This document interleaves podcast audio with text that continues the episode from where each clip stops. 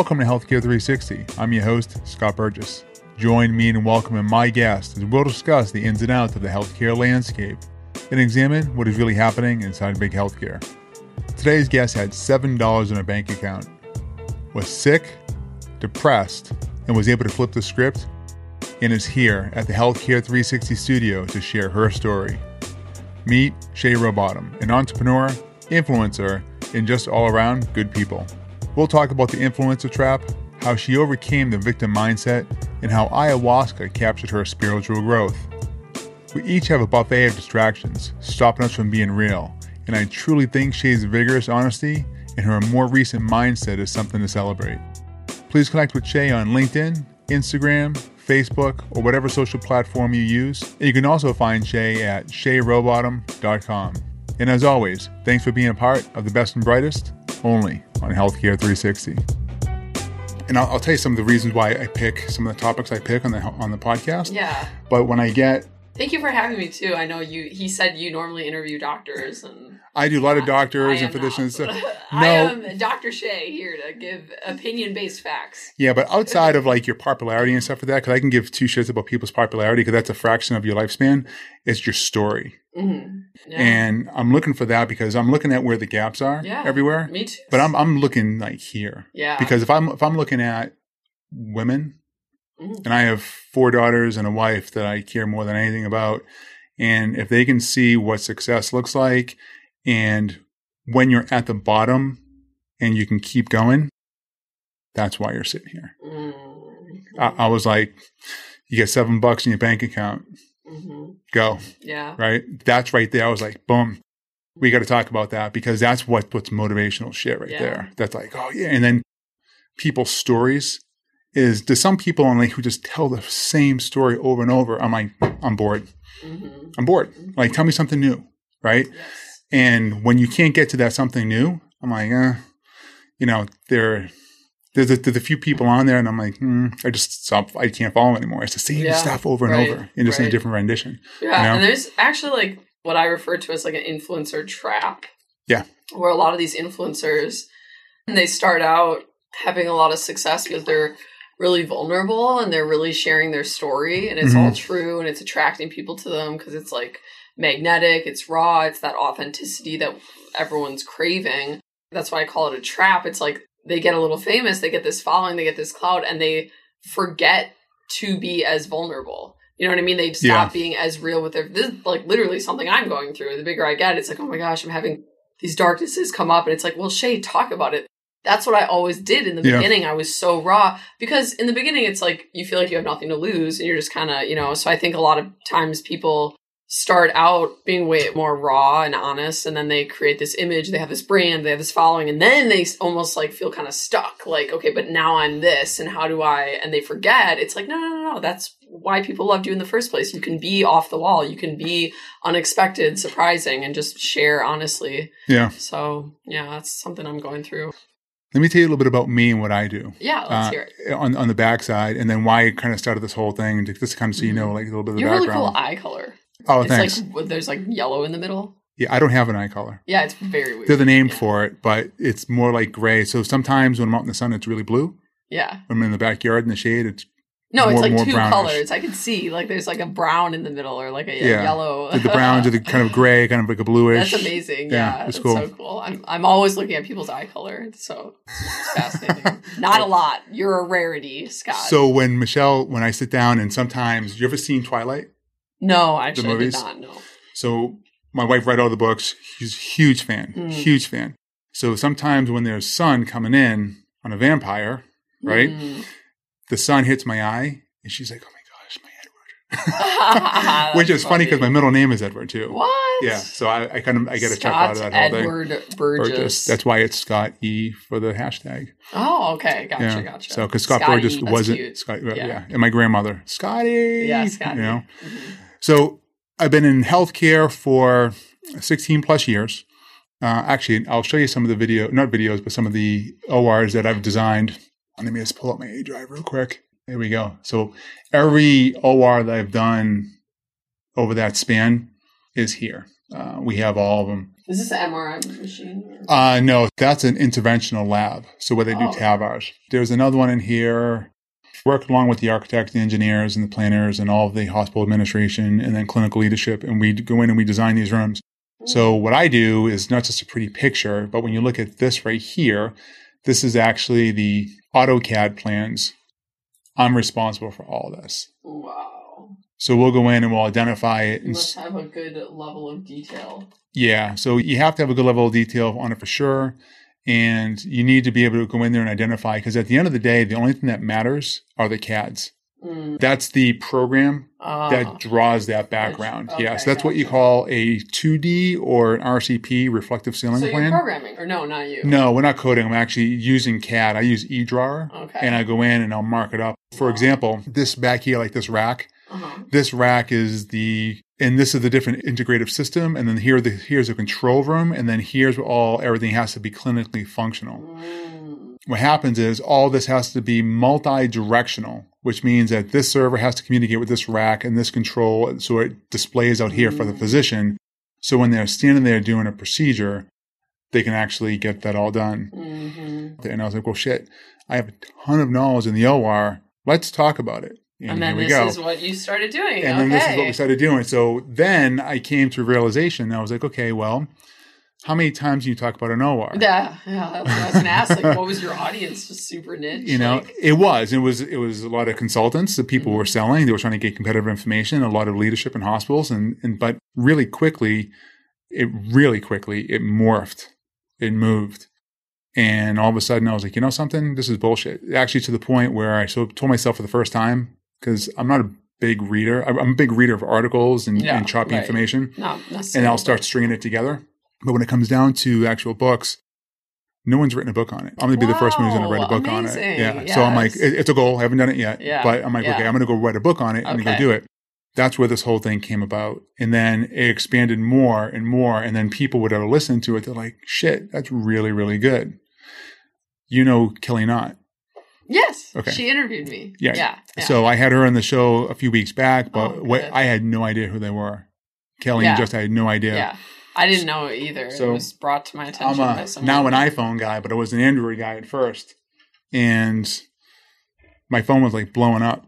Mhm. And I'm, what the hell is going on? And we had been selected and then nominated as one of the best medical podcasts that were out there. And I was like, wow. so I was and like, how long? Before, I just released five weeks earlier and you were already top, top. Yeah. because of the, the level of information and detail that we had That's done. amazing. Which was really cool. Thank you for making the trip all the way from Miami. It's not that far, but it's still it's an effort. So I appreciate that yeah, very, yeah, very thanks much. for having us. what I want to bring to the table uh, for the people and the listeners and the audience of Healthcare 360 is your story. Your story is unique. The thing that struck a chord with me the most is I had, I'm actually now really conscious of my violent language, my Mm. non intended violent language. Like you, and I've seen you some of your journey with, um, you know, with a life coach and what you've been going through. Michelle and I have also been going to uh, see someone who's been helping us and just kind of like lining shit back up that. after 35 guys- years, yes. 40 years of bad wiring. Mm. When I heard the story that you literally were almost out of money, $7 in the bank account, you fought your way back in, you used simple tactics, you just put yourself out there. What really was awesome was you like, look, you want to talk shit about me? Here it is. I'm going to do it first. And you gave him the middle finger when you were done. That was the best Yeah. right there. So when I sat there and I saw that whole story and I looked at those those details, I'm like, you know, so I have some questions for Shay. What were you thinking at your lowest point? Um, Because there are a lot of people at the lowest point right now. Yeah. How'd you take yourself out? Well, I would say that I gave up in a sense. I felt uh, an extreme, overwhelming feeling of hopelessness, helplessness, that life was very pointless. You know, I didn't see the point in living. I felt like things kept conspiring against me. I had really bad health problems, which we can talk about. You know, I had really bad asthma at that time in my life. Um, I was sick all the time mentally and physically and I did want to kill myself. I never attempted suicide, but I would think about it. I would think about it a lot. So when you say what was going through my head at my lowest moment, I would, yeah. I mean, You're like, was- what's the point? Exactly. Just get rid of it. It's just like no um faith in God, no faith in the universe that like all of this is here to teach me something. You know, I didn't have that perspective yet. I was totally operating from a victim mindset, but I started to figure some things out. You know, I would say the turning point for me was when I finally changed from wanting to be right, which a lot of humans suffer from, just that righteousness, from wanting to be right to being open to being wrong. And that is how I broke my victim mentality. I actually had a partner at the time who was calling me out a lot on, like, hey, you know, you're struggling to take responsibility for like anything. Like, you don't want to be responsible for anything. You're playing the victim. But I was so miserable. And I was operating from that place where I really was a victim. You know, I really did have a lot of baggage and things from my childhood that I had repressed, that I'd never dealt with. And we think that we can just repress them and they'll go away, but they don't go away, right? Right, they yeah. come up. They find a different way to manifest themselves or reveal Yes. themselves, right? Exactly. And Yeah. for me, that was just in being miserable in my day to day life and feeling helpless and feeling like I couldn't take responsibility for anything. So I denied it. You know, I denied it for the longest time. Like, no, I'm not a victim. No, I can take responsibility. It's just, this really wasn't my fault. You know, I finally just, But the problem with that too is that you need to believe it, not just say it, yeah. which is really hard because it's really easy to say and, and kind of think, well, sure, of course I believe it. Mhm. Right. You have to be conscious. You have to be really, Yeah. really self aware. It's about rigorous honesty. And a lot of people can't get to the point where they're so honest with themselves and their Mhm. darkness and their shortcomings because they feel ashamed. They feel ashamed to go down that route. They don't even want to see it. They're not even willing to look at it. It's funny you, you bring that up. We had uh, Jocelyn Silva on, and we were talking about gender identity, health, and sex topics. Mm. And she used that word shame. Of course, I know what the word means, and I've heard it Mm. before, but I never really identified with it before. And I was like, stop. Had Jason Ross on a few weeks after that. He brought up the same thing when we were talking about just psychoanalysis. Wait a minute, stop. And this word kept coming back up. I never really knew how big of an idea and thought and negative impact that one word and Mm. emotion had on people. It was unbelievable. Yes. And it's so funny you bring that up. That's the normal reaction that I get from people. They're like, shame. What's the big deal with shame? Like, yeah, I know what shame means. I know this and that.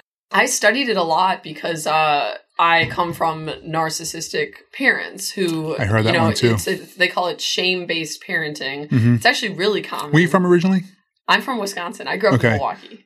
So just to back up, when you asked me, you know, how I got out of it, how I ended up conquering and starting to climb out of that dark place finally, it was because I was willing to look at myself. It was because I was willing to feel the shame that so many Mhm. humans aren't willing to feel. And so I just owned it. I said, you know what? You're right.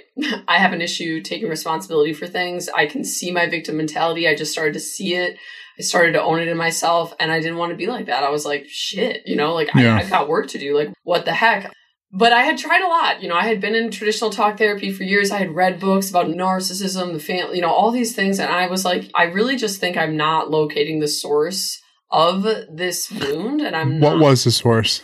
a lot of abuse from my childhood. Things that I haven't opened up about yet. I will eventually. I will Mhm. share my story. I plan to write a book, but I told you I thought about this interaction yeah. because I, knew I might. No, but I but I will tell you what I did do. What I did do to start to go down the rabbit hole of healing when I started to own my shame and when I decided, okay, I can see it in myself now. I really struggle to take responsibility for things. I don't want to be like that. I don't I want to be a leader. You know, I want to be something in this world. I know in order to do that, I'm going to have to get through this. But I didn't know where else to turn and I had recently met someone who had connected me with a shaman, somebody who facilitates plant medicines. Did you use ayahuasca? I did. I went and I tried. I can't wait. It, it's different for everybody, you know, so I can't sit here and tell you what your experience is Sting be. said it like this. Sting said that if you use DMT ayahuasca with the intent purposes in search, you will have what he believes is a typical positive result. Yeah. If using it to get fucked up and high, no.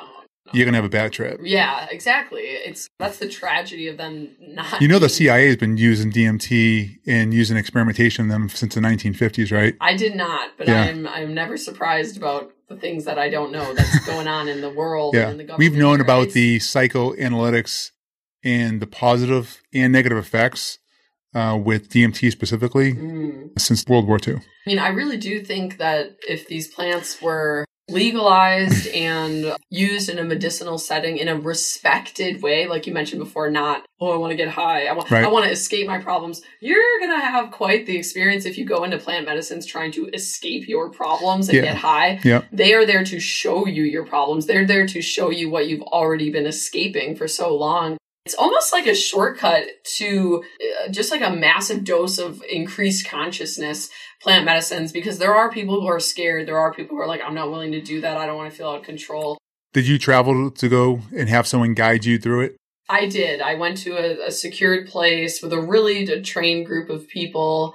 My intention was actually, why am I such a victim? That was, you know, you set your intentions at the beginning. It's very ceremonial. It's very respected. You know, everyone has boundaries. You don't touch anyone. You lay in your bed with your blindfold. This isn't a social gathering. This Yeah, right. you go inward. You work on your own, your own shit. And mine was, I want to understand why I feel like such a victim. Why am I not taking responsibility things? Like why? You know, like I, I just I, I started to recognize it was there, but I couldn't stop it. It was still there. So that was my intention with the ayahuasca and what was presented to me, and this is actually really common with plant medicines, not for everyone, but it can happen where repressed memories come up. And when I talk about repressed memories, I mean they're gone from the psyche for so long in your life. This typically happens in childhood. As an adult, you can't really repress anything. You can suppress things with like, oh, I want to pretend that didn't happen. Mhm. I want to pretend he didn't say that to me. I'm going to go drink about The it. left side of your brain had a good job of suppressing yeah. that, right? A, but as a child, when children endure abuse, and especially if it's abuse at the hands of family members that they trust Mhm. and take care of them,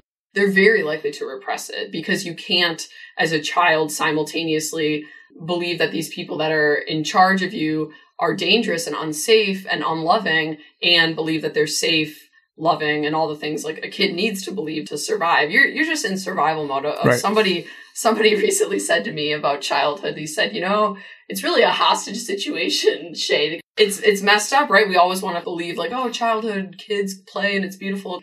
In the environment where you're with adults who haven't worked on resolving their own traumas and their own they're just going to project that onto you and I'm working on now, and the reason why I'm bringing this up is because I used to say, I don't say it anymore, you should be seen and not heard.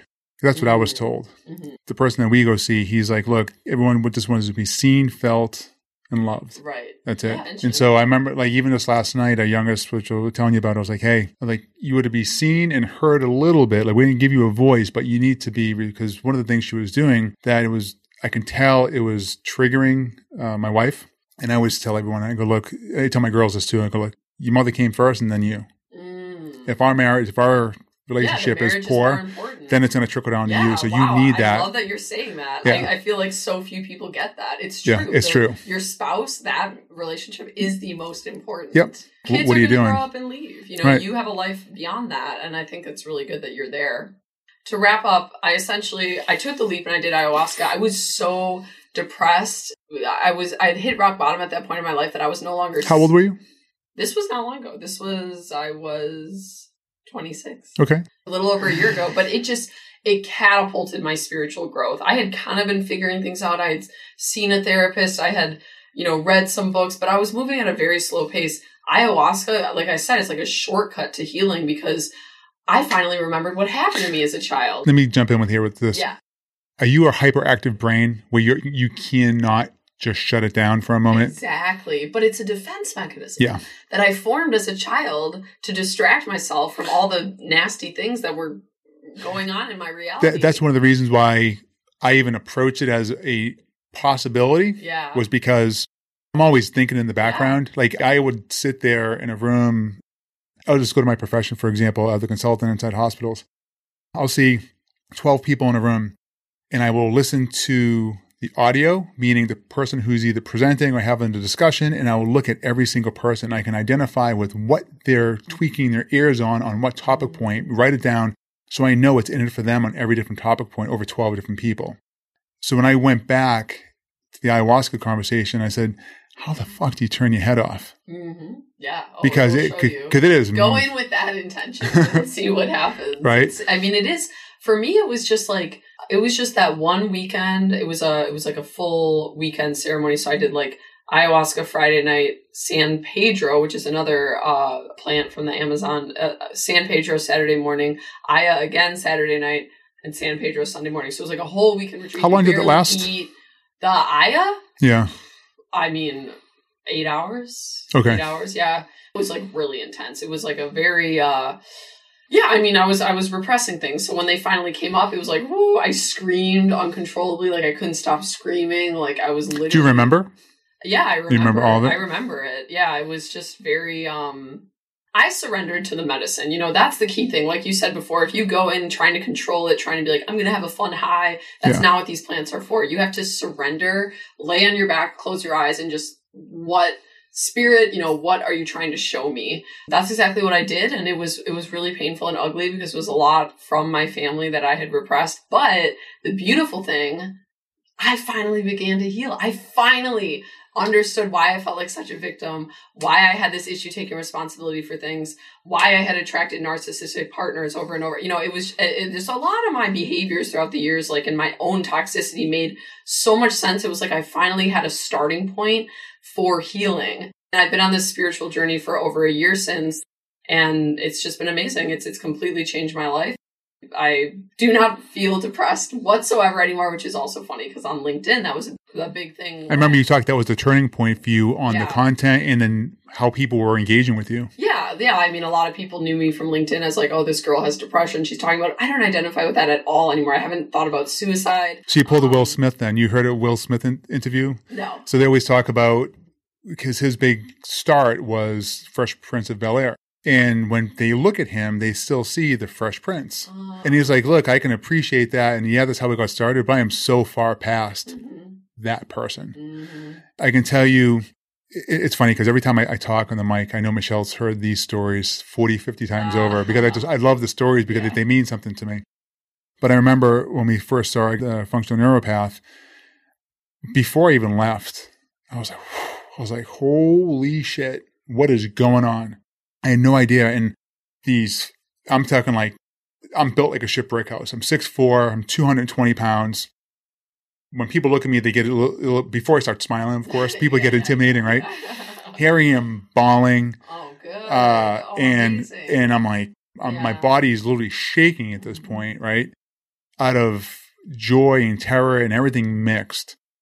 Before I left, I said, my wife has got to come here because I I know her as well. as She knows herself. Yeah. Hey, I want you to go see this guy. Really cool. You love it. Kept it like this really short, stupid, and simple. She's always a little bit. Oh, not now. She always was a little bit resistant Yeah. in the beginning. So she's she's seeing that whole thing. I actually told her the other day when I meditate, just imagine strings and electric bolts come out of your brain, all these different ideas and mm-hmm. thoughts and Yeah. patterns.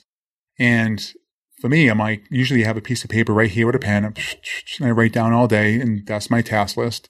You're sitting there trying to meditate and find your inner self and calm down. And how do you Yes. shut that up? So we started talking about the ayahuasca. So the other day I said, Wow. when we're going to go for an ayahuasca thing. Oh wow. She was like, a what, what? And I was like, yeah, we'll talk about it after. yes, yes. And that's the the saddest thing about society is like we need to start getting real with how unreal we've been. I mean, it's fake. The world is made up. These uh, societal norms, these masks we all wear.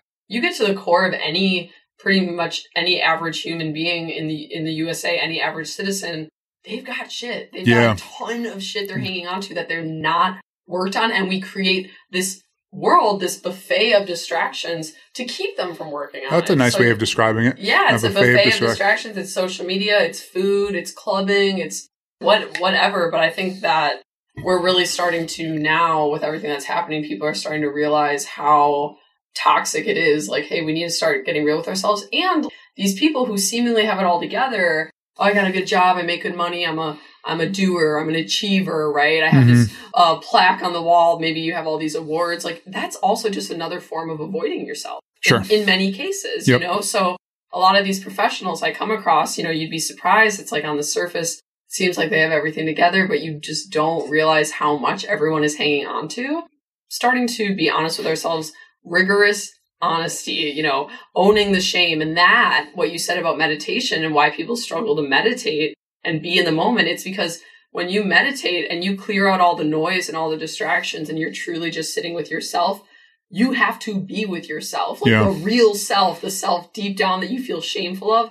That's why people can't do it. They're like, no, I just, I want to go back to my regular day where I'm distracting myself constantly because to sit in meditation is It's hard. painful for a lot of people. Yeah. They have to start facing, a lot of people start to have tears come up, they'll cry. You go to one breathwork class, you'll see people just erupting in tears, like holding on to all this grief. It's like, how are, how are we operating? But we are, we're all operating in society, holding on to all these things. And that's why there's so much dysfunction, violence, divorce, you know, Yep. people that just don't know how to be people. My first time in going back and seeing my inner child, Scary stuff. scary shit, right? Oh I was, I was like, yeah. wait a minute, you want me to do what? I know. They're like, well, go back and imagine. I remember telling a story, and, And you grew up in Boston. born and raised Okay, Boston. okay. So I'm, I'm talking. So let me describe that for a moment, just so everyone kind of get an idea. My grandparents were the cornerstone, just the, the keystone of our family. My grandfather is revered. My grandmother is revered. My grandmother would be like, earn your keep. You had to work for that woman, Mm. right? But she- I mean, she, she was tough as nails. And it was nothing was reversed, but my grandfather just had a heart of gold. There's so many positive memories. Mm. Inverse of that, there's a lot of fucked up stuff that happened too. I saw something, and all goes back to my father. My father was, you know, an alcoholic. I'm actually very comfortable saying these things. Is he alive? No, he passed away. He passed away of cancer three years ago, four years ago now. And uh, Michelle, she's like, "Do you want to leave that in or not?" And I'm like, "I'm Mhm. fine with it." I don't know if if she's completely okay with that yet because she's still she wants to make sure that it's in the right context, Right. right? More than anything else, it's not. She's not afraid, but it's just how is it going to be? hmm And she really is because for me, I'm like, I don't give a shit, Right. you know? And then that's the attitude I think more people need to have. yeah, Because the shame and the secrecy that kind of keeps us all holding on to these yeah, wounds, yeah, yeah. It comes from family. It's within the family. Like all these families out and about, like Yep. putting on this show. But when you go behind any given closed door, like these families have a lot of issues. So it actually starts with like your family conditioning you to not expose any of the, the shame, The shame of it, yeah, family yep. secrets. I, I think it's bullshit. You know, I really do. I, I just think if we all came out and said the honest truth about our family, about what we grew up in, about what we were dealing with, we would heal a lot quicker because A, we'd realize that we're not alone. So Mhm. we'd feel better about starting to work on our own demons and then the things that happened to us in the past. But also it would just become so obvious that like this needs to be the priority of humanity. We're all suffering from this. This is not just like a fluke. They say, oh, that guy, oh, he grew up with alcoholics and he was abused. Like that's Yeah. rare. Like that's like pretty common. It's pretty common. And even if you won't, weren't overtly abused, like you weren't hit, you weren't uh, Verbal. verbally abused, but it can be psychological. It can be very emotional. You know how powerful three second stare is? Exactly. I'm so happy you said that because that's also a lot of what I've learned in my studies of narcissistic families and narcissistic parenting. A lot of times it's nothing overt. A lot of times it's not hitting, it's not sexual abuse, it's not verbal abuse, it's what you just said. It's that look, it's that Mhm. shame that you put onto a child for being a child, you know, but it's your shame Right. as the parent because you haven't worked on yourself, so you're projecting and you start to slowly kill your own child's soul and spirit through shame based parenting, which is actually kind of the norm. Right. It's like every eh, we don't see it because it's so normalized. You know, fit in. Oh, why are you feeling sad? Don't feel sad. Don't feel. You know, it's like we start at a young age telling the kids how to feel, Yeah. and then all of that realness in them, what whatever is really coming up, the anger, the shame, gets like pushed down because they feel like they have to be a certain way to please mommy and daddy. And then after mommy and daddy, it's husband, wife, boss, go out into the world. Just keep wearing that mask mm-hmm. because that mask is how you survive in the current society. Yeah. Which is kind of iconic that you said that considering the environment today. Ah, I know, right? Right. I've been thinking about like writing a poem about that, like playing into that, like the mask. We've already been wearing masks, Right. and now we're wearing Or, masks. or are we in the matrix with the, or a simulation now? Oh, One of my things was when I was a kid and I went back, I, I saw myself as it was somewhere between four to seven years old. I was told I was four when I did Yep, it. Yep. I And that's remember. the other thing they usually say it's before age seven, like all Yeah. the important programming. So that Yeah. makes sense. You were only four. That's and I sat there and I, I witnessed something and he says, and it was guided. uh-huh. Uh, it wasn't an ayahuasca. It was just Right. regular state of mind. And I physically could see and feel myself. And I took a knee as myself So this big guy walking into a room to a four year old little boy. And I said, Hey man, like everything's gonna be okay. Mm. Don't worry. Oh, I love that. And Yes. it was like right there, it was like boom. I'm talking, it was just You cried. oh yeah. I mean, but it wasn't like I was bawling, it was just like uncontrollable just nerves and, and tension. Isn't that crazy? Yeah, it and was weird. Didn't even know, maybe like the day but be- before. but like, before that, if I had thought about that scenario, just being there, okay, I, I- couldn't even speak. I'd get all welled up. I, I was I get tightened up in the chest. Mhm. You, you shut down the Yeah. fourth chakra type, right? oh, it was closed which off. the? The heart, heart. Yeah. Okay, okay. and He's talking about chakras. I like this. Yeah, yeah. it's getting real now. so, and then after that, when I think about it, I'm like, whatever. So now, not that I'm looking for shit, but I, I've been redirected a bunch of times of saying, don't go looking for a problem because there's always be a problem. Mhm. And I remember saying this uh, numerous times. I'm like, look, man, I don't know what it is, but I'm telling you, there's way more to me than what I have in front of me. I'm telling you. yes, like, that is a great place to be as well. and he says, you know you're worthy. You know you are loved. The last bit is the spiritual, the constant connection with the spiritual Mhm. that you're lacking still. Mhm. And it wasn't like, I think it was like, look, you know, on the spiritual level, like inside he can see, he can connect. Mhm. Like everyone hopes and wishes they can do it, Mhm. which is going back to the ayahuasca. I was like, well, how do you shut off the brain?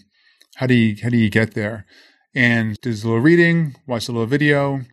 I really look forward, if it's at least just one time, to go with that intention to break it down because all I can know is that you know if you have a good heart or not in general. I know I have a really good heart. I know my wife has an amazing heart. And that bond right there to our children is going to just break everything wide open. Mhm. And I'm going to be unstoppable when it happens. Mhm. Amazing. And that's the projection. Then I go back and I go, but do you really need to do that? What what's what's the one kink? If, if, there's a kink, so I go looking all the time. I'm like, when I meditate in the morning, I'm like, you know, is there a kink somewhere? Do I really need that? And so I'll challenge myself. And I, everyone has ebbs and flows, and you're looking for it, and that's where I constantly find myself whether see you're you're stopping on a particle or not. Mm. So I went from uh, some of the meditating with guided music, Mhm. not not words, just music. I find I do a little bit better with that. yeah, that's better. But silence also works. Yeah. Make sure I don't want to fall asleep. I, I love it and I commend you for the work you've done. I want to touch on a key thing that you brought up in Yeah, that, which it. was that you said you talked to the child self that I you did. remembered in the moment and you told him it was going to be okay. Mhm. So you were essentially parenting yourself, reparenting yourself to going back to the maybe the moment where you first had the trauma. it, it was the moment when the shit went down. Yeah, like going back, if you can go back and as your adult self, like rescue your child self, be the parent that you needed. This is a practice and an exercise I'm also going through. Okay. I had a therapist tell me once, which really supported me because I was like, you know, I was starting to remember everything, like how bad my childhood really was. I was saying to her, like, just how, like, how can my parents do this? I don't understand how two people, like, how, you know, and she said, you know, she said, it's always stuck with me. She said, your parents were five year olds. She said, imagine five year olds raising five year olds. right, right. Like, really put it in perspective. I'm like, that's so true. Like, they never grew up, they never worked on their own stuff, you know? yeah, And- yeah, yeah. and so that's been a spiritual practice for me is to be with the little Shay, little Shannon, because my real name is Shannon, Yeah. actually. So that's a, I use my real name, but I'll just go back. That's my niece's name, by the way. Aw, Yeah. yeah. it's a good name. Yeah, Yeah. I, I love it. So so I'll go back and I'll just remember how I felt as a child, and it can be really hard. I want to avoid those feelings I notice still, and I want to pull away and distract myself and go da, Mhm. da, da, da. But when you do that, when you don't honor that little child in you that's really been probably crying out under the surface for years, when you don't honor that child, you just perpetuate the same abuse that happened to you as a kid over and over again. You're essentially saying, You don't matter, you're not important, I'm not going to listen to you. Right. So to develop a practice where you're like able to talk to yourself, just like you said, like, okay, what's going on, little Shannon? Why are you scared? Why are you sad? It's okay. It's going to be okay. And then be that parent hmm that you didn't have and, and let the child know that it's not their fault. They're not shameful. You know, it's just things happen and we have to help each other through them. But we, What did you tell yourself? that I was perfect This is not like in an egotistical, No, I get it. Yeah. narcissistic way. It's just like children are perfect. Children are born pure, whole, and it's society and it's the way we parent them that uh, leads them to believe that they are not only not not perfect, whole, and complete as they are, but that they should actually be ashamed of who they really are. You know, it, it's really upside down what happens to a lot of these kids. So I just go back and I tell myself, you were a great kid. Your parents were sick. You know, that's the big thing I just say is like, look, mommy and daddy are sick. I'm sorry that you're going through this right now, but you are safe now. And then that's a big thing for me is bring it. Yeah, we did that too. It is safe to be present. It is safe to feel these uncomfortable feelings now because that's where repression comes from. It's not safe as a little kid Right. to feel all the horrible feelings you're feeling when you're being abused, so you repress it. Your last post you just put on when you were in New Jersey about kids just playing and just having Ah, fun. Isn't that great? Yeah, I was talking about homeschooling. Yeah. How, hey, maybe this is the way it should be given the current school system. Right. Which, yeah, which is so- another topic. Oh, yeah, a whole nother, a whole other podcast, actually. But yeah, in, in short, I just give her a lot of compassion, like a lot of compassion. Pour love into that childhood self. Just pour as much love as you can. You're sitting here today. I, I am. A I year a year ago, you went through this journey. Ooh, You look back, if you were to tell yourself a year ago, God. you, you, spoke to your inner child. What about your your child adult? Hmm. So if you if you were to go back a year, what would you tell yourself now? If I would go talk to myself a year ago, oh my gosh, I was going through a really rough time because I had, you know, just had this ayahuasca journey. I just remembered everything that happened to me. I would just tell her that everything's going to be okay. Keep going. I know it seems like things are getting worse, which can happen when you go down the path of healing. It can actually feel like your life is falling apart even more.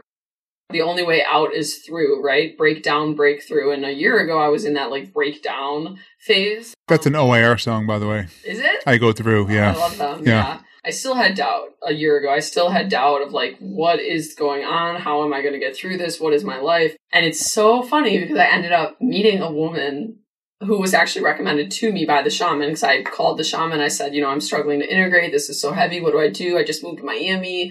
I don't like know anyone down here. I just feel lonely, you know. And he was like, well, I know a girl that I think you would be friends with. Like, you'd get along great.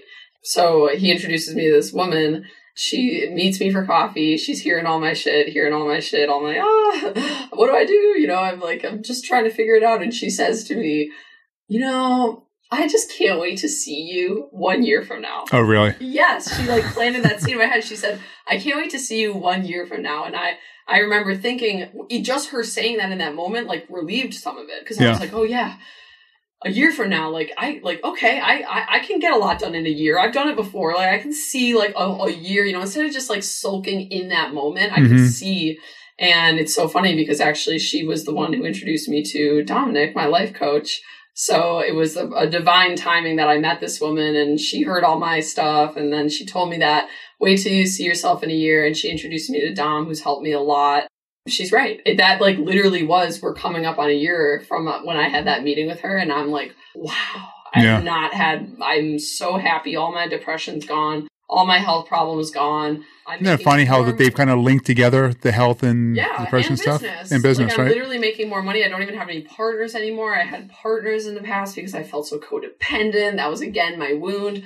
Now I'm finally just free. I have my own business. And I'm making more money than I ever even made with, with partners. But it's because of the personal work. It's because of the spiritual work. Yeah. So that that's been a big eye opener for me too. I was always like clinging to money, like no, I can't, I can't leave these investors and these partners and this because I want money, I want money, I want money. When you let go of that, just say like, I don't even care if I have to waitress again. Like seriously, I just don't even care if I'm broke again. Something's got to give. These people I'm around are toxic. I I know I feel like I need them right now, but like I just rather be happy and broke. I'm done. And then oh, you do the That's and the fascinating money- that you and say the that. money shows up, right? The money shows up. So it's been a really validating journey for me as well.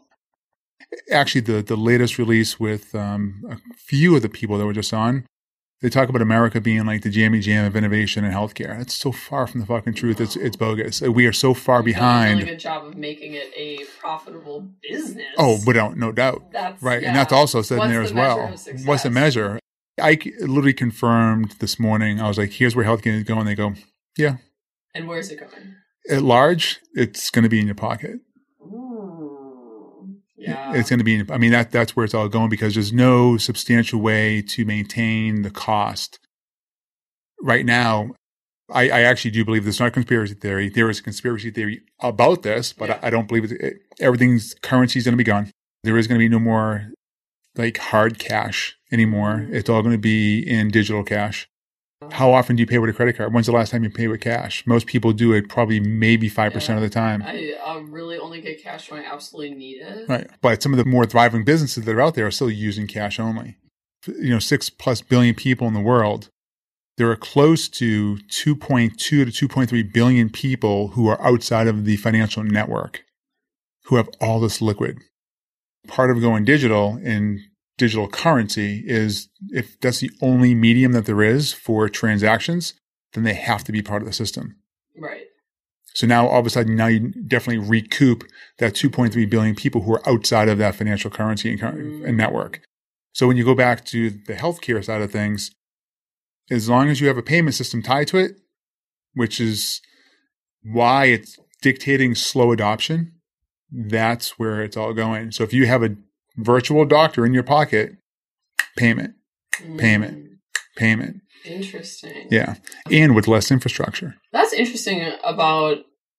I didn't know that you were going to go there with a with a medical question, but but even just about the idea of a cashless society hmm and the the dangers that that can become. Like, Oh, where, yeah. where are you on that? What do you think about these people who say, well, if we get rid of cash, we risk giving over total control because if everything is digital, they can just turn off bank accounts or freeze assets. What do you think they do now in war?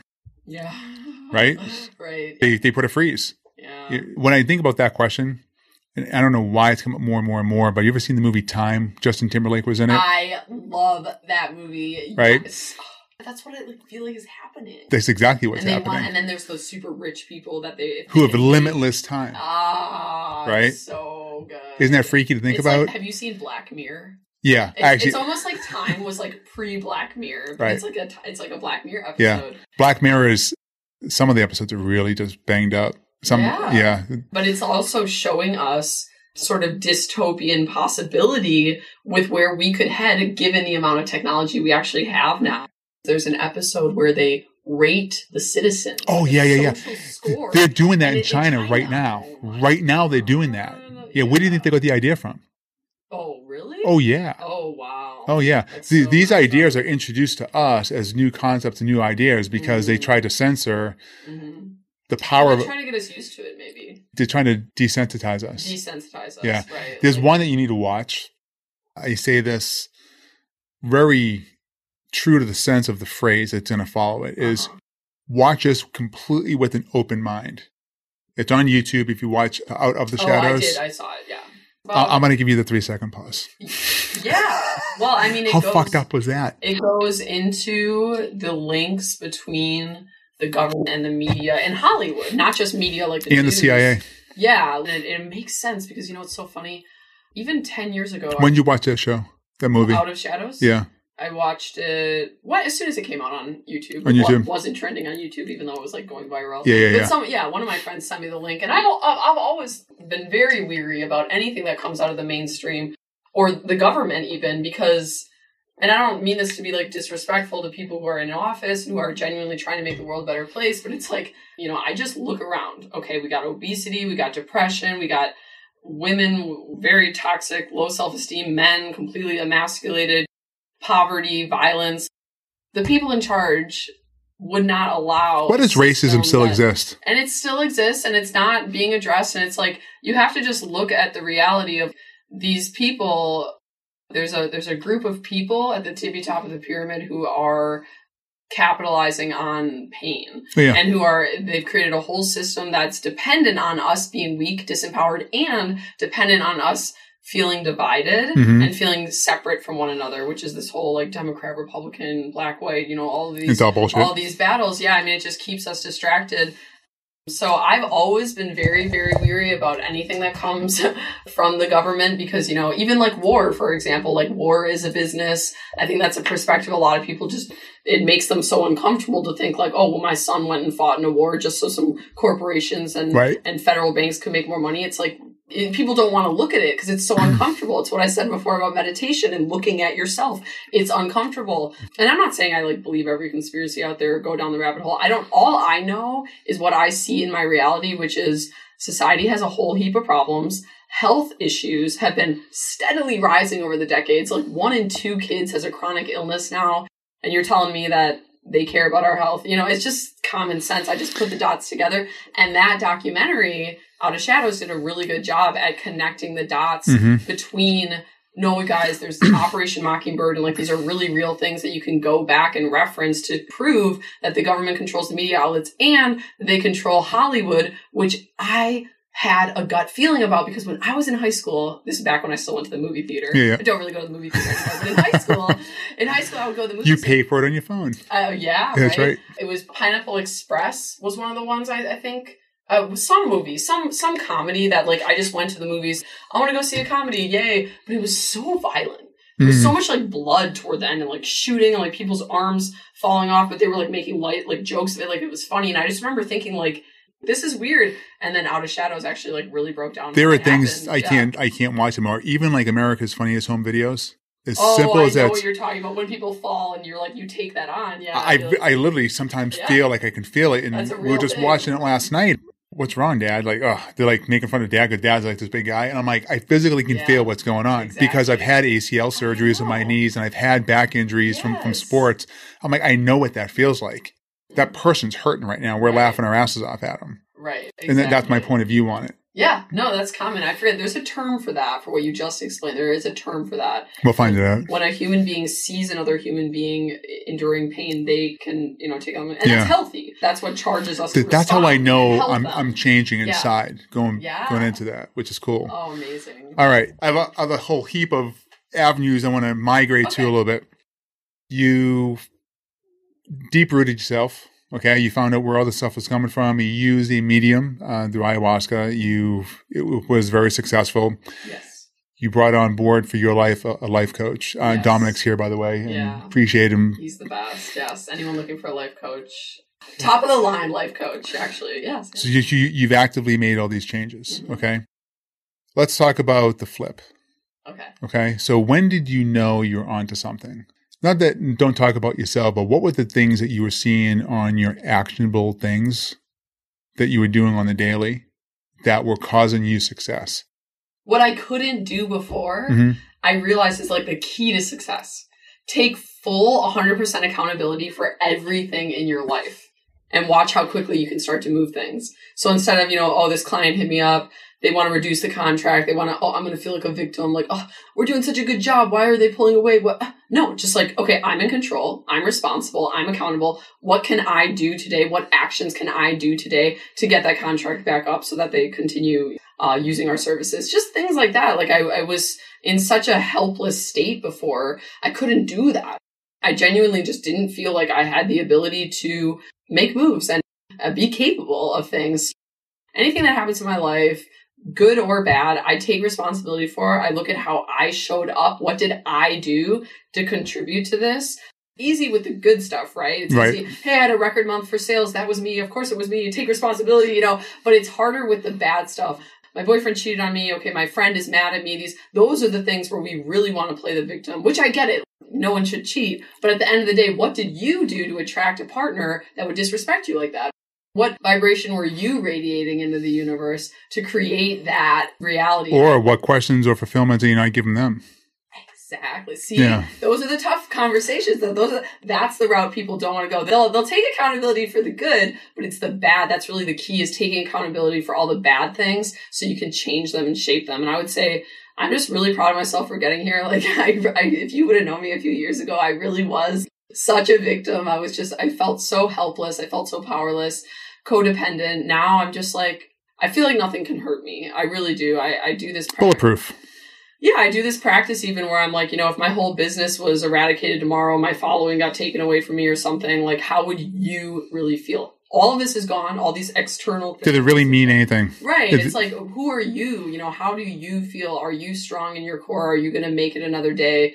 And the answer now is yes. The answer is I've gone in, I've figured out a way to be my own energy source and my own source of self love. it's like it's life. Like we're all gonna die. Like who cares? You know, You can't at, take it with you. at the end of the day, like if you are alive, if your heart is beating and you got food on the table and a roof over your head, you're fine. You're gonna make it. Right? But so many people have like anxiety. Actually, I would even go further. Most, Yeah. a lot of people, and if you look at the latest stats, what's happened in LA, who are going homeless because they were freelancer based businesses, in which LA. is which is crazy. A lot of these people have survived in the street forever. That's interesting. So let me take a time out real quick. We're just going to make sure nothing's glitching here. yeah, let's do it. How long have we been talking? Uh, over an hour. Oh my god. Yeah. Well, this is what I find a lot is when when people get going, we it goes How long are your episodes usually? 45 to 90 minutes. Okay. Because I don't believe in podcasts where you can actually get something, but there's only one person I, I know that can do that. Mhm. And, and I'll tell you his story real quick. I don't know him personally. I would love to meet him. But I usually go for the deep dive and divert and come Yeah, back. yeah. That, that's why we kind of been nicknamed the Joe Rogan for healthcare because Ah, we, we go all around. I do feel a very Joe Rogan vibe. and, here. and we Yes. got, we come back and Good. someone turned me on to that. They're like, you know who else does that? Rogan. And I was like, oh, yeah. because it's just, it's just two That's- people that's, talking. That's going to be my model now too. Yeah. Podcast. It's just going for it. Uh, Simon Ivanov has a podcast at 0.1%. Guy, his story is awesome. Mid to upper 20s. He became part of the 0.1%, top of the peak triangle. And he came back and he goes, it's fucking bullshit. hmm There's nothing there. Right. And now he's just vomiting at the mouth on his podcast, but he's doing it in four minutes, eight minutes, nine minutes, because he's seen all, he literally has seen all of it. And I'm- I- Yeah. And he's like, look, uh, I was told a story this morning where there was a company called Luckin Coffee over in China, and they were on the NASDAQ. They were never more than a 50 employee company. And just so much just bullshit out there and corruption. And part of this is to flush it all out Right. because I found some different gaps and some holes that I'm gonna, definitely going to go after. And I'm like, mm, Mm. we can do this. We can get after this and get it done the right way. Yeah, you know? I agree. And and just teaching people that it's it's all you. Like you're all you need. I feel that from such a young age we just program children to seek externally, you know, get good grades, have friends, be popular, you know. Oh, you're gonna want to get married. You're gonna want to be a bride. You're gonna want to have your own kids. Like you, you really don't need any of that. If we focused our energy on teaching people how to love themselves without all the external stuff. Hey, you know, you school could disappear tomorrow and you're still worthy or all these awards, all these external validation things could disappear tomorrow. You're still worthy. I think that's the reality that people are starting to come to. It's like, why are we in this rat race? Why are we doing all of these things? I think people get in trouble, like you just mentioned, fall short is because of energy. Because people are so tired from trying to keep up or working so Mhm. hard because things get so expensive and Yeah. there's the amount of energy, they'll fall short of forming a really strong bond with a significant other because there's no energy left. Ah, I love that too. Right? Yeah. I agree. We're way too busy. Because we're way too We're way busy. too busy. A lot of these kids. That's why I made the post about homeschooling. Like a lot of these kids are way too busy to even be kids. Mm, Like they're bogged down with homework, Yeah. standardized tests. Things are getting more and more competitive in the schools. And I'm, I'm guilty of that. I am definitely guilty of that. I remember I was, I was real. Yeah, because I just recently told my daughter, and I, it- as recent of a change the one, it's still a change. And I don't beat myself up of. I just recognize that I had the wrong idea about it, Mhm. and I wasn't imagine in what the alternatives were. Mhm. Okay, but my oldest, she had uh, gotten a C, maybe like a D plus the quarter before, and I was like, "Hey, can you get a B?" Mhm. Michelle has been on point the entire time. She's like, "Who gives a shit?" Really. Yeah, but it's not about. She goes, "How often is she going to use it?" And, Right. and I, Right. and in my head, I'm fighting Right. with Mm. the people, the adults in the past of saying you got to get good grades, you got to, you got to, you Yeah. got to What's just normal. But I remember- graduating college. You know, I graduated with advanced neuroanatomy and advanced chemistry, all this kind of stuff. I fucking use them one red cent of a day after I've graduated from that course. Yeah. Right? I'm like, so whatever. You go back to my youngest girl. If someone was to term it, they call it ADHD. That kid is more creative and has more ability in her finger Mhm. than than probably half Right. of her class. And- That's how talented Yeah. she is. Yeah. So Michelle had a hard time because she had a tough time focusing on certain, but she's mm-hmm. just not interested. She's like, right. I don't care. Right.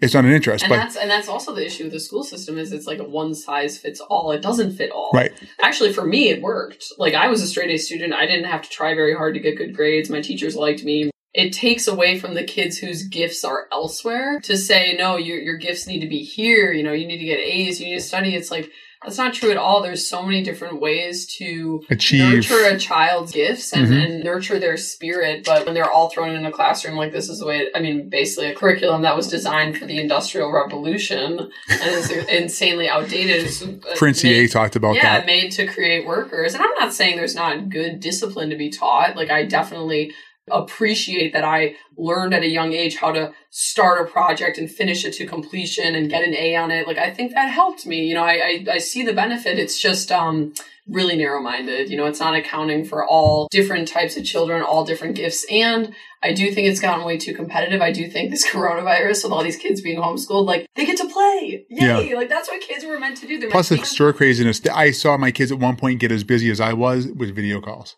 Mm. I'm like, oh, how do you Yeah. feel? They're like, oh, dad. It is. It is. I mean, Yeah. kids kids were meant to play and kids were meant to create. If you don't have time to be free and to play, you're not tapping into your creative abilities. Mhm. And I think that's also something people have realized the school system is kind of squashed. One of the things you just said makes me think. Uh, I always tell my kids, and this is it, it doesn't come out daily. It comes out a couple times a week though. Finish what you start. If you're going to start something, finish it. Don't stop. Just finish it. The sense of accomplishment. But yeah, but like I, I don't know. I don't agree with that, Scott. I quit things all the time. Because here's why. It's a good rule until it's not. Because what if they're doing something and they feel in their gut, I should really quit this. I want to like quit so I can refocus, start something else. But then that law, that rule comes in of like, no, if No one called it a law. If you okay, you're right. As long as you don't shame them, like that idea of like, no, if I don't complete this, I'm gonna feel badly about myself. da, da, da. That that's Like, a key point right there. I think quitting can be good. I think quitting can be important. How do you build grit? How do you build grit? And I'd love to hear what you hear on this too a little bit. And I'm not mm-hmm. trying to put two against one at all, but I would love to hear some different perspective on it because I'm looking for grit. Because when shit gets hard, there's only one way out. Is you got to fucking fight your way out. That's a David Goggins approach. And so when I say finish what you start, what I really mean is you're going to hit circumstances in your life that you're not going to have a way out unless you finish. Mhm. And you need, when David Goggins went on his first ultra marathon, his small intestines were breaking down, his organs were starting to fail. Once he surrendered, he finished the last 18 miles, that's crazy. right? Broken feet. What? Oh, yeah. If you, if you, if you haven't read the book, I need to read this book. No, it's uh, I- unbelievable. Can't hurt me. Humans are crazy. It's crazy what he did. Language is pretty freaking colorful. And the first quarter of the book is pretty devastating. It's going to really identify, at least from one side of the story, what one person figured out that the human body is able and willing to Yeah. do if you're okay upstairs. You know? Yeah, and I, and I do see how like quitting and not completing things you start is just an, another form of running away from things. Something gets really hard, something starts to get really uncomfortable, Yeah. then you quit. It could be going through it. it could be analyzed as anything. How I look at it is how do you build grit? How are you going to get past something that you don't want to do? For the most part, build that muscle. Build the muscle Yeah. of discomfort of like creating your own motivation, even on the days you're not motivated. It's easy to say, I'm motivated on the days you feel good. It's actually the days you feel bad and the days you feel like you you don't want to do it. That's when you really build the muscle of self integrity of nope, I'm not feeling great today, don't want to do this today, Yep. but guess what? I already committed to it. I'm gonna create my own motivation. I'm gonna muscle through this. And then what that does is it you're communicating to yourself. that I think you now do- agree with me. I do, now. I, well, I, I think there's exceptions. I think there's exceptions to certain things. Marriage, you know what I'm saying? Like, do you finish marriage or do you quit? Some people need to get a divorce. So, you know, it's just, Yeah, it's just it- how you look at it. But you're There's right. the circumstantial. And integrity. Yeah. I think it's really important that people start to depend on themselves as I do what I say I'm going to do. And that was a big thing for me too last year, a year Yeah. ago. I was all the time like, oh, I'm going to commit to this and then I'll cancel last minute. I was, you know, not on time, like not, not in my integrity. And I realized through one of the training programs I went through, hey, you're constantly communicating to the universe that you don't do what you say you're going to do. How Mhm. do you think your own Do what you say and say what you do. It's the only Yeah. thing that matters at the end and of it. and then how do you think Shay you are um, feeling about yourself then when you set a goal, knowing this about yourself that you don't commit, you don't follow through, you don't say what you're going to do, and now you tell yourself you're going to be a millionaire. You can't. You don't. I'm actually going to be a billionaire. Yeah, and a billionaire exactly. So the more you, According to Grant Cardone in one of his podcasts, he's, I think it was he was on with the Jordan him, Paris. broke except billionaires. Right. He said the new millionaire is the new middle class. Yeah. Right? Yeah, I agree with that. I agree with that as well.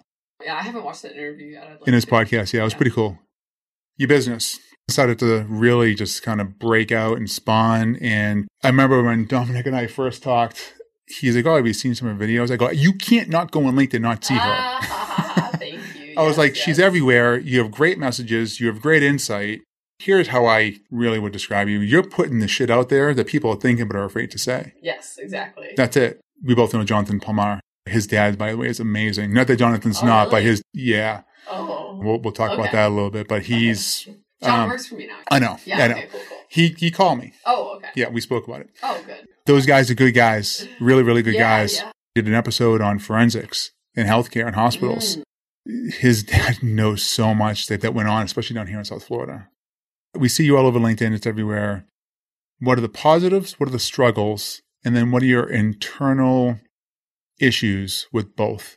Because there has to be something still ticking inside, although With you, the, with the business. with the business, yeah, Mhm, because It, it's hard to have a couple hundred, I don't know how many followers you have, but I'm assuming it's at least 100, 150,000 followers that are following you, right? It's, it's like 270 now. Okay, that's a lot of people. Yeah. My number is, I think, 5,000 connections. I don't look for it. hmm Yeah. And someone's like, oh, just connect with everyone. I'm like, yeah. I, I, I can Yeah, see the should have- rationale. you should have some standards for who you connect with. One of the other posts you put up, which was really, it just, there was actually two that, that one was here and then one was here. One was like, if you're putting out shit, just stop. I literally thought Yeah. you were like, Yep. Yeah. Scott. I know people people loved that one. That was like so many people. Yeah. I blew their mind with that I was like, that was really, really good. because you're communicating the algorithm that you're not valuable. so just stop. Yeah, just like stop what you're doing. And I was like, there has to be a reason why she's saying that. That was one. And then the other one was if you feel good intention behind it, do it. yeah. Don't be scared. That filter on. Yeah, yeah, yeah. Oh, but I can't. But it's LinkedIn. But you know, professional. Because then in the beginning, I was, and actually I, I used this before with some people. I, I promise you the question coming with this. Someone says, you want me to come on the podcast for what? And I'm like, you have 20, 25 plus years experience and you're telling me you have nothing to say? Are you out of your fucking mind? I'm like, hello. people don't know their values. Yeah. Uh, I mean, that's a huge thing that I coach people on in my program. I, I teach video marketing, but I really teach confidence. I mean, and that's something that I'm going through. You asked, you know, what are what are the highs or what are the Yeah. So, lows? so in your high and Yeah. in your lows, although you've mastered or working on your mastery of controlling your mental state day to day, because it doesn't stop just because you figured it out. What are your struggles with all the positive stuff and what are your struggles with the low stuff and how do you manage it every day?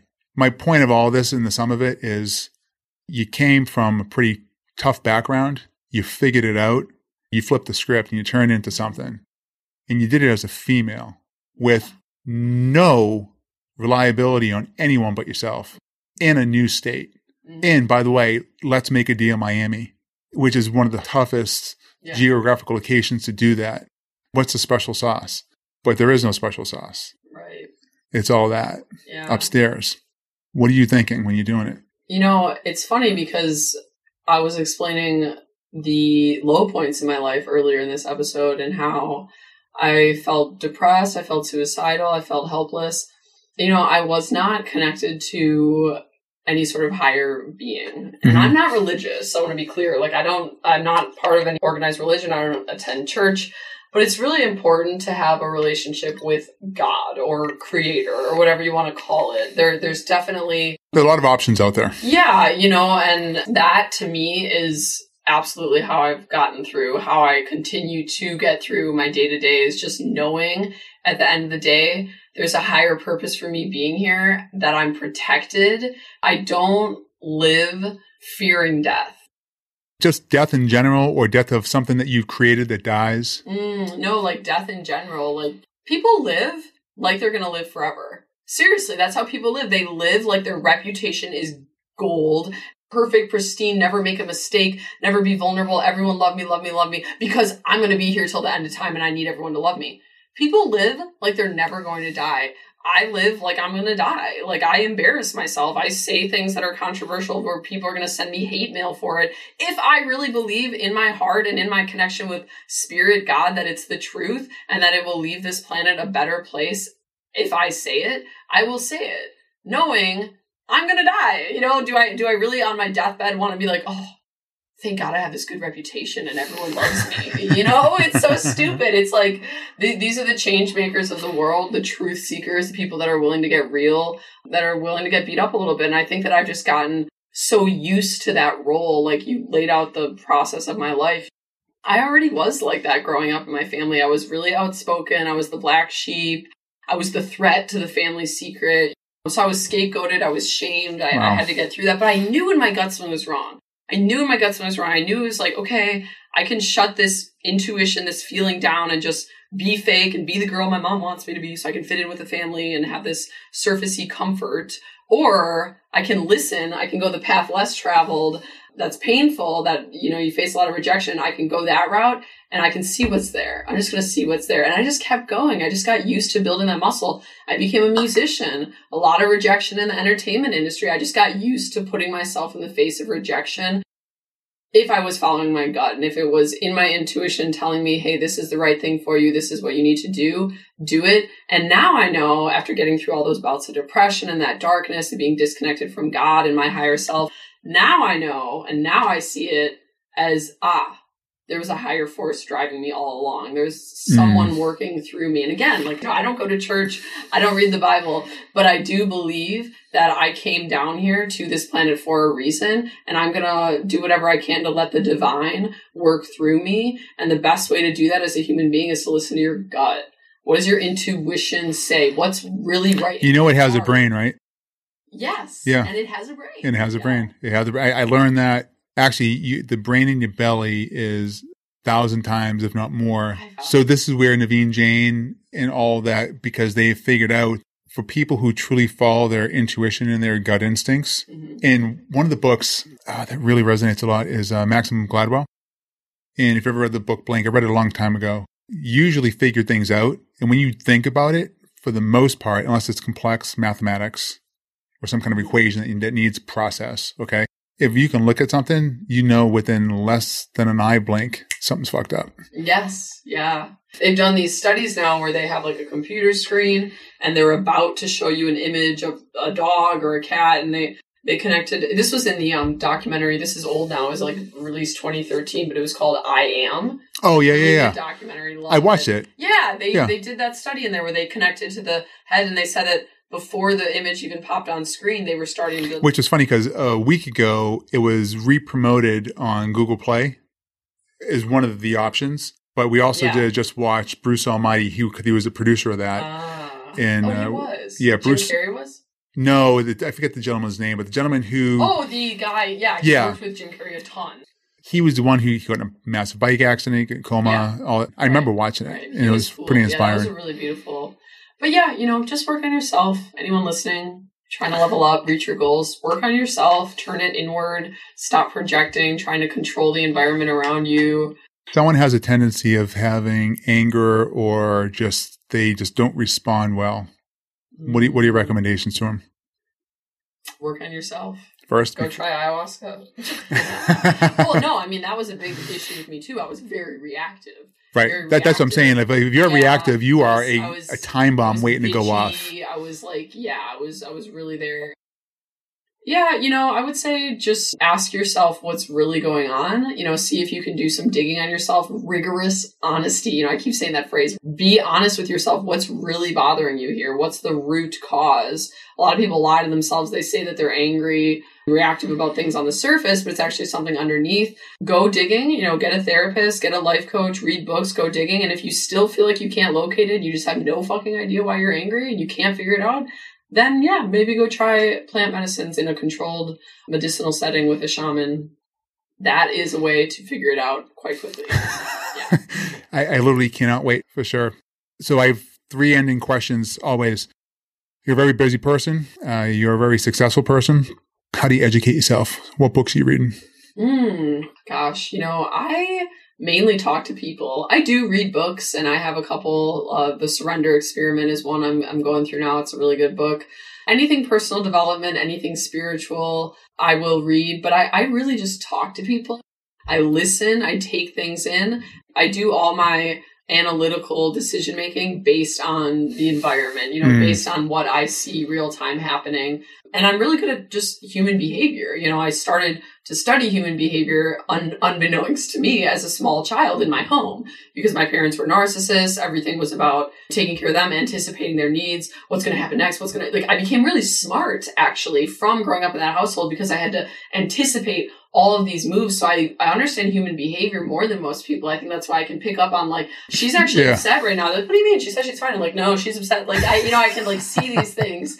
I would, I would just say talking to people, I'm very social. That's kind of my energy. That's how I receive. That's how I learn is talking to people, uh, people who are more educated than me. I just reach out. I just humble myself. Hey, I'm, I'm looking to learn more about this. Can you tell me? I mean, that's essentially what happened with plant medicines. Call someone who's done it or a, a shaman. Like, hey, can you tell me about these medicines? Like, what are they? What, why are they illegal? What's going on? You know, like just just ask questions. Be curious. Yeah, yeah, be that's so, a big word. So curious, and don't get caught up. This is the big thing, Scott. Do not get caught up in needing to be right. I know we talked about it really early on in the cast. I haven't mastered it, mm-hmm. but I'm very quickly moving towards there is no right or wrong because I know shit. I love that. I know shit. There's no right or wrong. It's not. Eh, here's what it is. It's not about being right or wrong. It's about is it effective. So don't ask is it right. Yeah. Is it wrong? Is I can see that. Yeah. That's another way to look at it. But being wrong is so humbling.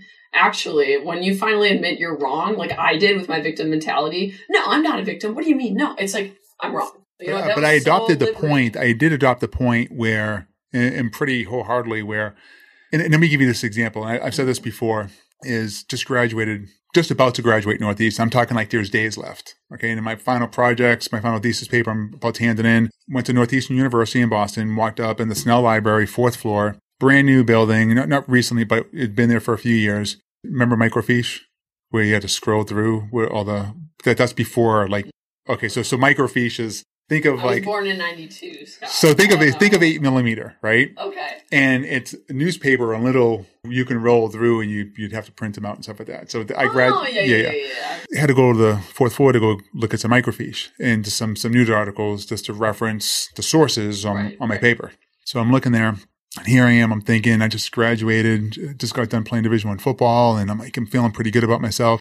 And I need to know this much information. And then I walk into this floor, and I don't know what it was, but it was like hyper zoom. And I just saw all these aisles and all these books. And I was like, I'm really freaking stupid. Mm. So when I go back to what I just said, I really don't know anything. Yeah. I know shit. Yeah. I think I do. All I project is the good energy, right. but is what I know is all of what my experience has been thus far. Person who knows something knows that they know nothing at all. Yeah. One of the things I've just really accepted and, and got through. I don't really care anymore as opinion. I'm like, okay, whatever. It's my opinion. And it goes back to, to the deathbed thing. People acting like they're going to live forever. Right. Like, why do you care about opinions? You're going to die. They're going to die. The person whose opinion you're yeah, about, exactly. Like, just it's going to be gone. It's a fleeting moment mm-hmm. to exist. Podcast. What podcast you listen to? A lot of people on this show they rely on podcasts because they don't have time to sit down and read yeah, hardcover. No, I love podcasts too. I'm a I'm an audio intaker.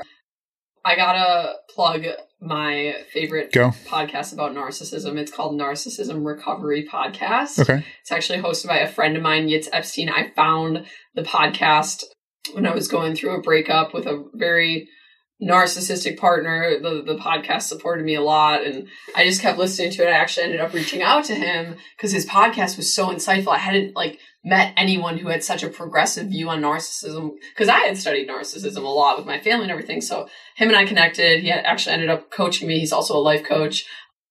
And we've like super bonded ever since his show is like totally taken off. So definitely check out Narcissism Recovery Podcast if mm-hmm. you want to learn more about narcissism, how to spot it, where it shows up, where it shows up in yourself, which is most important.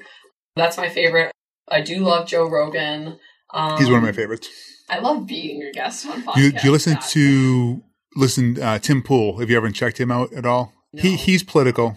I don't talk about politics in my show because it's a deep dark hole. Yeah, but it is. it, it's like it's really really dangerous to go know, there, It's so crazy. and not because of like what it does after, but it's just so many different points of view, It's- it's- and you there's no way to tackle. But even that, like even you saying like it's so dangerous to go there, like that's like that's a point to be discussed. Like how Oh, yeah. sad That is that we, way. Yeah, divide and conquer. People, we've gotten to the point where you can't even. which is just proof that people, if they would just be, that discussion goes away. Right. Or if That's simple. Just, if they would just have more acceptance for people with different opinions of them. hmm I get it. You have these strong opinions about the way things should be, but like just try to, you know, practice calm and peace and acceptance for someone that has a different viewpoint. Like, okay, that's them, that's me.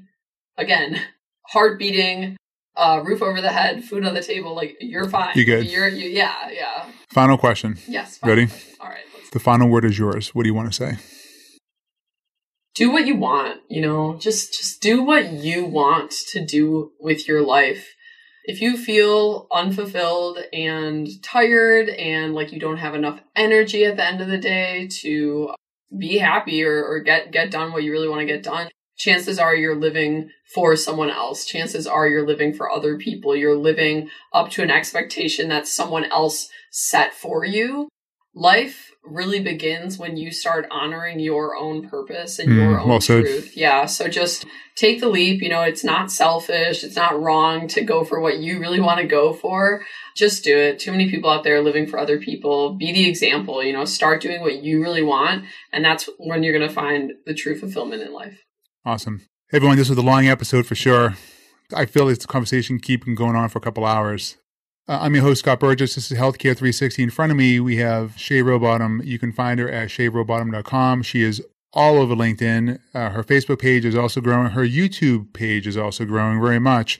Instagram, she's all over social. She's doing an unbelievable job with the intent of just finding her true self. She worked on herself first, and then everything else followed. Shay, can't thank you enough. Thank Oh, you. Thank you. It's been a pleasure. Thank you, Scott, for having me. Welcome. Everyone, we'll see you the next one. Take care. Thank you. Yay. It was amazing to have Shay join me in the Healthcare 360 studio, and I sincerely appreciate Shay's willingness to share her story, be vulnerable, and talk about how she overcame her personal struggles and how she landed on top. If you like Healthcare 360 and enjoy the conversation, please share this podcast and give us a review. And if you haven't already done so, please subscribe on Apple Podcasts, Spotify, or anywhere you enjoy listening. If you want the conversation to continue, you can find us on Instagram at Scott E. Burgess or scotteburgess.com. If you'd like to have a conversation or discuss a topic option on Healthcare 360, please look for the calendar link in the podcast notes below and let's set up a time to talk. I hope this conversation empowers and educates the HC 360 Nation's best and brightest, and I look forward to building our relationship. Thanks again. This is Scott Burgess, and from all of us with the Healthcare 360 team, we'll see you next time.